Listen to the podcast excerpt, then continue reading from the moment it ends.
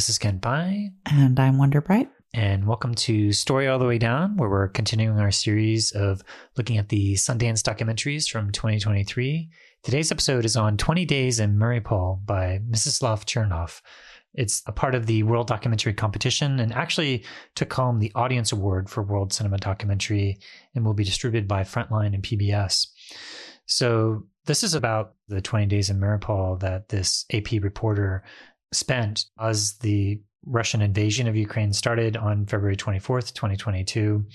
He says that war starts with silence. And, you know, you kind of see the practices of these wartime journalists that are going there trying to document what's happening, putting their lives online to get what's actually happening and these images out into the world. There's a certain point where all the other international journalists leave and it's basically he and his two other colleagues that are there from the Associated Press that are covering what's happening in Mariupol. Some of the only images that we see from the war crimes that were being committed by Russia during that time. And so it's such a compelling journey that you're taking on day by day, not every single day, but basically the highlights over this 20 day period. And I was struck with a couple of things. One is just the soundscapes that you have by listening to all the different sounds of war and all the different meanings of the different sounds and how they're reacting, but also just the courage that it took for him to stay there and continue to bear witness to everything that was happening. I'm just going to read this last part of the synopsis because I think it gives a really good overview of some of the different things that are covered in this film. Ukrainian filmmaker and journalist Mstyslav Chernov offers a window into the practices of conflict zone reporters and an unflinching, anguishing account of the 20 days he and colleagues Evgeny Maloletka and Vasilisa Stepanenko spent covering Mariupol. Their footage, widely disseminated through news media, not only documents the death and destruction, corpses in the streets and mass graves, the bombing of apartment buildings and a maternity ward, doctors despairing children they couldn't save, but directly refutes Russian misinformation. Seeing so much death, Chernov wonders how capturing any more could make a difference, but residents implore them to let the world bear witness. So, yeah, this was one of the early films that I saw, and that commitment to keep shooting, to keep bearing witness, to tell these stories was something that really resonated to me, just to bear witness to this film, but also all the other stories that I watched after this, you know, the 40 plus films I ended up watching at Sundance 2023.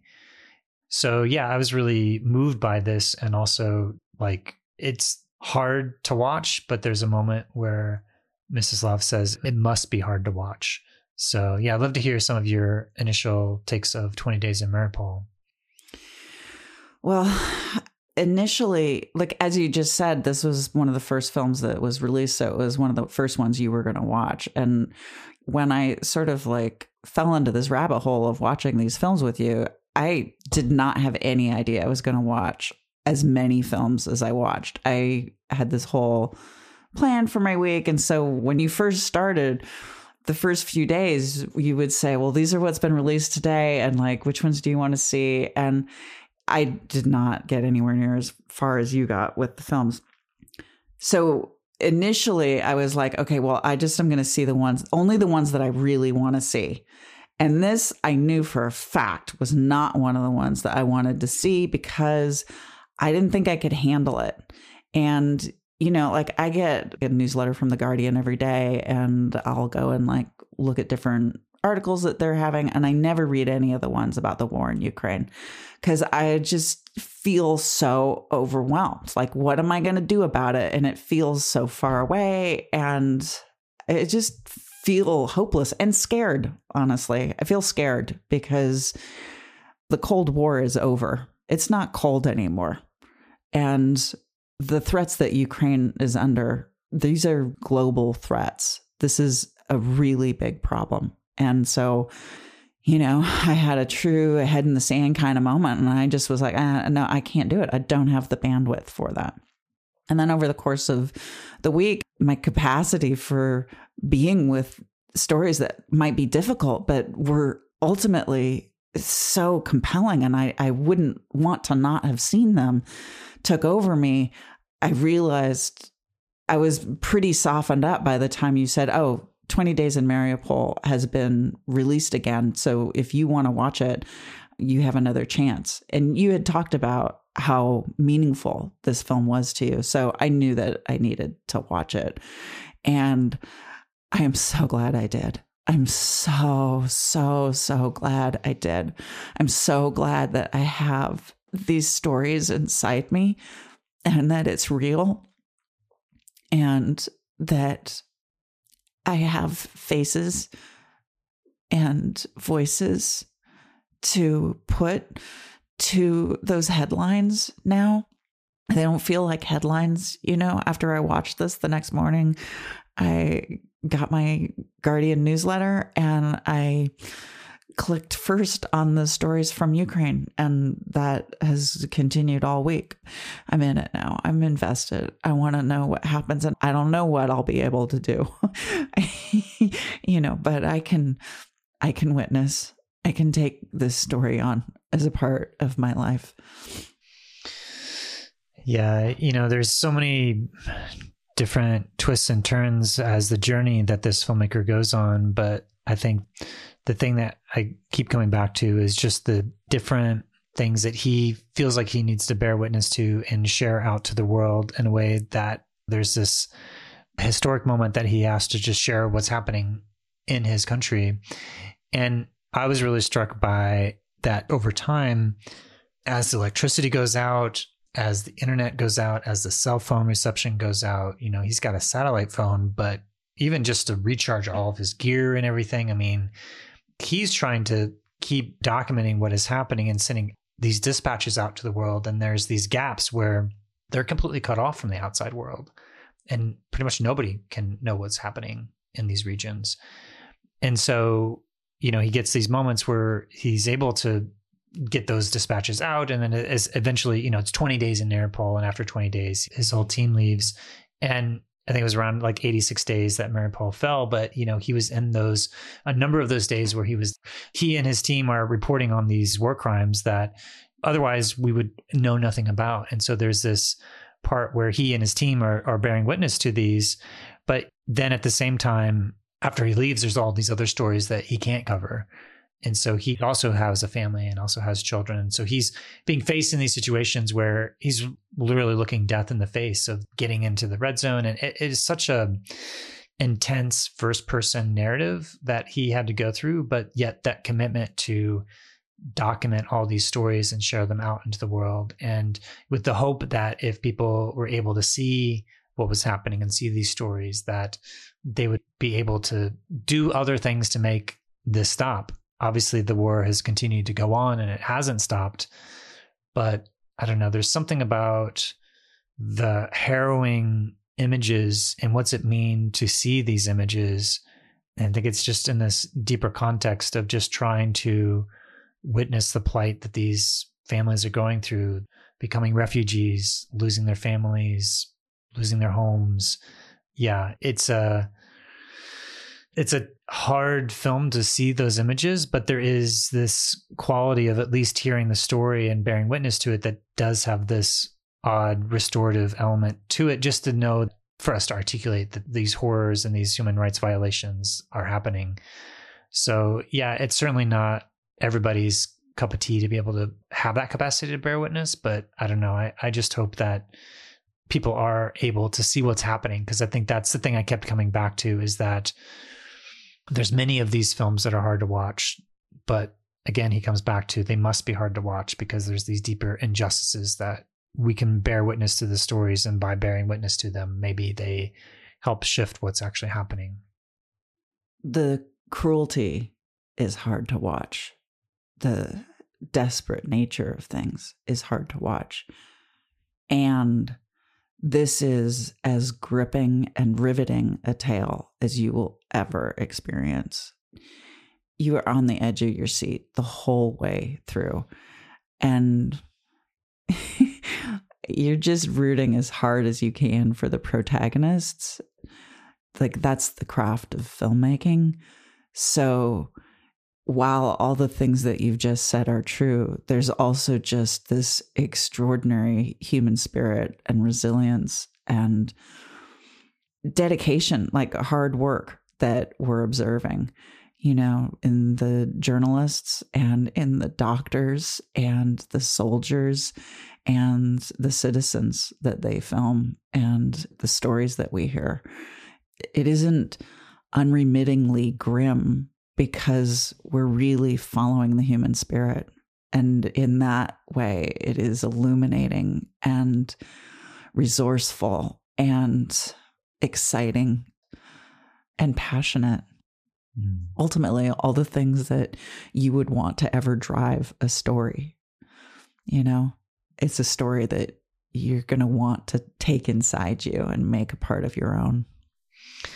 Yeah. Yeah. That's a really good point because there is this resilience of the narrator of this film Mstyslav Chernov is Ukrainian himself. And so this is his homeland that he's covering. And there's moments when you get to see this broader context of other parts of the conflict that he's covered over the years, you know, and this is the latest iteration. And the people that he meets along the way, you know, there's a number of the different stories that really stick with me. This guy who has lost everything, he's pulling all of his belongings in this cart and he's been walking for three or four hours and is basically like, well, that's life, but also he's continuing to persevere and try to find shelter and stay with family.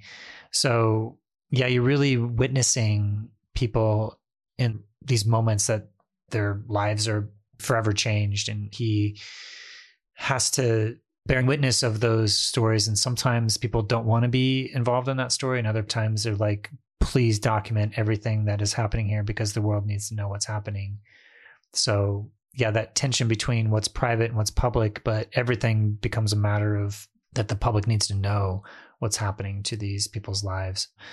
And the degree to which that some of the things that they're reporting are then being claimed as being misinformation. So you see this whole degree of information warfare that we see in the full context of this documentary and it becomes this sort of undeniable reality like maybe ai in three to five years will be able to sort of recreate everything but to see it play out like that it becomes a little bit more undeniable at least for me to see just how easily these authoritarian states can dismiss evidence that is not sympathetic to their larger goals and is revealing a lot of these deeper war crimes that are happening.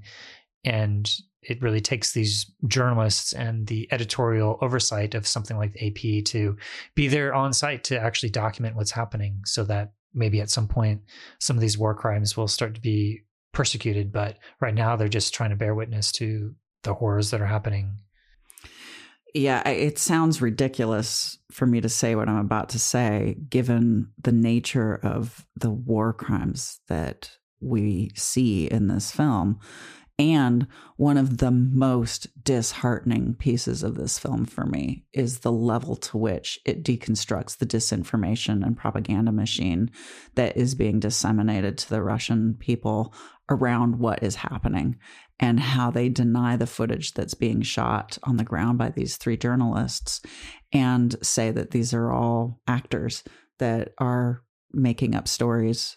And you're saying that watching this film feels like proof that this isn't misinformation, that they were reporting what was actually happening. To me, I never had the idea that it was going to be misinformation. Like, to me, it's an extremely credible source. And I feel like there is just a culture of distrust about the press at this point where things can literally happen right in front of people and they don't believe it. They don't believe it you know? And I think that's part of the human condition that we don't believe the evidence of our eyes, but the lack of trust that we have in the press. And this has been like a recurring theme in our conversations this week because of the film Bad Press and also because of Victim Suspect, which, you know, and then this is the third film in the trilogy of films that have journalists at the heart of it. And these people are working so hard to faithfully report what they are seeing, what they're experiencing, and the stories that they're getting. And there is no guarantee that they are going to be trusted on the other side of it. And you know, in the United States, we're having events occur and there's no agreement that they occurred. And this idea that there are actors performing these atrocities so that people will turn on people in power is astounding to me. Mm. So I have a lot of grief over the way in which we've lost connection with our capacity to trust the press. The three stories that we've seen this week that I just talked about really speak to what a loss that is. Because these first person stories of journalists reporting the truth of what's occurring are the very way in which we as a people might be able to bear witness to these stories. Mm. It makes a lot of sense to me that this is the final film that we're talking about, that it's the final film that we saw. It's literally in the synopsis that you read this plea for us to bear witness. That's how they end the synopsis. And this is how we started this project. This is what we want to do. This is the element that makes like healing from individual strife possible. It only happens through the collective. There's only so much an individual can do. It's only when the collective can come together and create avenues to healing that it's possible and bearing witness to somebody's story, to the experiences that people go through, is the prime method that we have to create that collective agreement and that collective will to act. So, the amount of distrust that people feel for the press right now is one of the most dangerous things that we're confronting as a species. And for me, this film as much as it's about the atrocities of war that are being committed in Ukraine right now and the inherent danger globally that that implies because Russia isn't going to stop at Ukraine. That's not the end of Putin's vision. This is just the beginning. So, this story is essential and that part of the story is also essential. That bit about the misinformation. Yeah. Yeah. It's such a key part that I think speaks to that larger polarization that we spoke about a little bit in Home, The Cult of the End of the World, this dual filter bubbles of reality. You know, what is truth? What is reality? So yeah i love how you're articulating all that and, and reflecting on you know how this was a real inspiration to me this film in particular and that like i felt that call to like this is really important.